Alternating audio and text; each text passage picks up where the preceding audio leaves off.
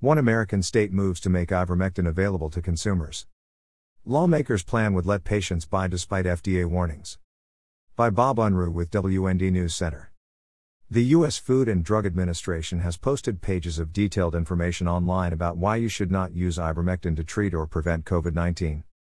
The federal agency insists it's dangerous, even though it's been prescribed for years for various parasitic ailments, and the FDA warns overdosing on it can cause nausea, vomiting, diarrhea, hypotension, low blood pressure, allergic reactions, itching and hives, dizziness, ataxia, problems with balance, seizures, coma, and even death.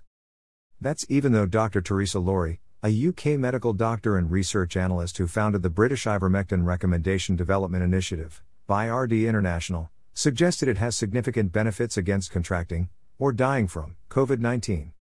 Now, a report confirms officials in one state are trying to make it easier for consumers to obtain, even though the FDA stands by its dire warnings.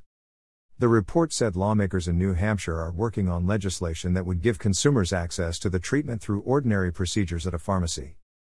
House Bill 1022 would allow pharmacists to dispense the drug by means of standing orders, the report said. Newsweek said the plan is to let pharmacists dispense the treatment under the delegated prescriptive authority of the physician and more. The report noted the pharmacist would also be required to provide any patients who receive ivermectin with a standardized information sheet written in plain language that provides healthcare referral information and notes the importance of follow up care. And the lawmakers are proposing that nothing on the information sheet shall discourage the recipient from using ivermectin for the treatment of COVID 19.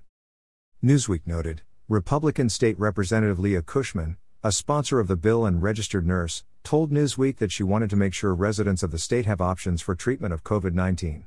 She also said that the burden of the virus on hospitals needs to be curbed, and right now there are no early treatments being offered by most doctors.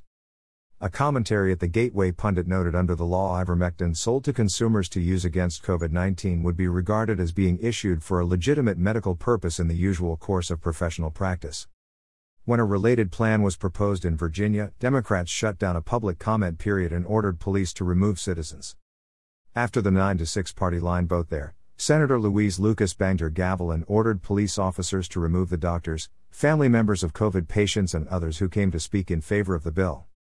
The sponsor of that plan, Republican State Senator Amanda Chase, told National File that Democrats will legalize marijuana but prohibit the use of ivermectin and hydroxychloroquine for the treatment of COVID in a right to try state like Virginia.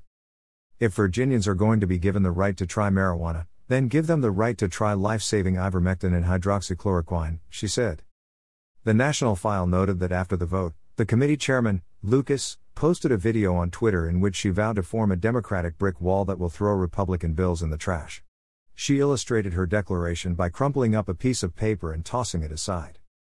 Ivermectin, in more than 30 trials around the world, causes repeated, consistent, large magnitude improvements in clinical outcomes at all stages of the disease, according to the report.